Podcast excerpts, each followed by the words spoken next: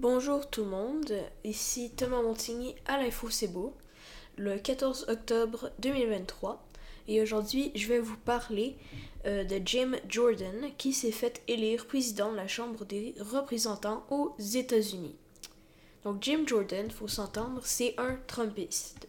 Trumpiste, c'est euh, quelqu'un qui supporte euh, Donald Trump, qui était un, un ancien président des États-Unis jusqu'en 2021.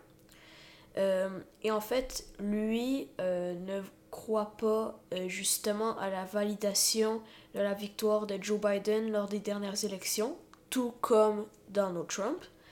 Et en fait, qu'est-ce qui s'est passé, c'est que au premier vote, à la suite de, de, la destitution de Kevin McCarthy, on a un certain républicain s'est fait élire, mais il a décidé de quitter son poste parce que il trouvait que c'était trop de responsabilités et peut-être que finalement il, ça, ça lui tentait pas de faire ça.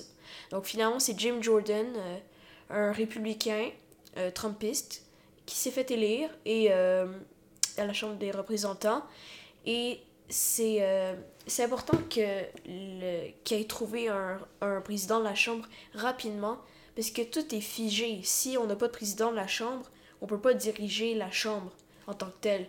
Donc, euh, mettons, euh, le financement euh, des États-Unis à Israël ont stoppé depuis quelque temps, justement à cause de ça.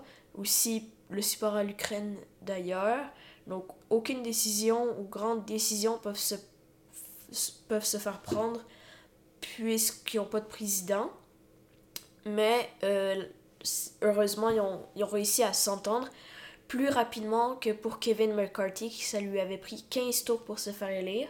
Mais euh, après toutes euh, ces, euh, ces événements-là d'institutions, on arrive à quelques heures du shutdown complet des institutions politiques. Je trouve qu'ils ont bien géré ça quand même, mais qu'il faudrait moins que ça l'arrive. Donc, je voulais juste vous dire que Jim Jordan s'est fait élire et que c'est quand même les, les républicains qui contrôlent la Chambre des représentants et non les démocrates. Donc les démocrates ont plus ou moins le contrôle des décisions qui se prennent, mais en même temps, la Chambre supérieure, donc le Sénat, est contrôlée par les démocrates. Donc par exemple, si les républicains votent pour un certain projet de loi, ben il va se rendre au Sénat et les démocrates en majorité pourront décider de ne pas l'appliquer ou de le modifier. Et la même chose, les républicains vont peut-être décider finalement, euh, dans certains projets de loi, de se ranger plus du côté des démocrates pour faire des compromis afin de passer des lois qui, qui vont plus avec leur euh, opinion et leurs intérêts. Donc, euh, merci d'avoir écouté.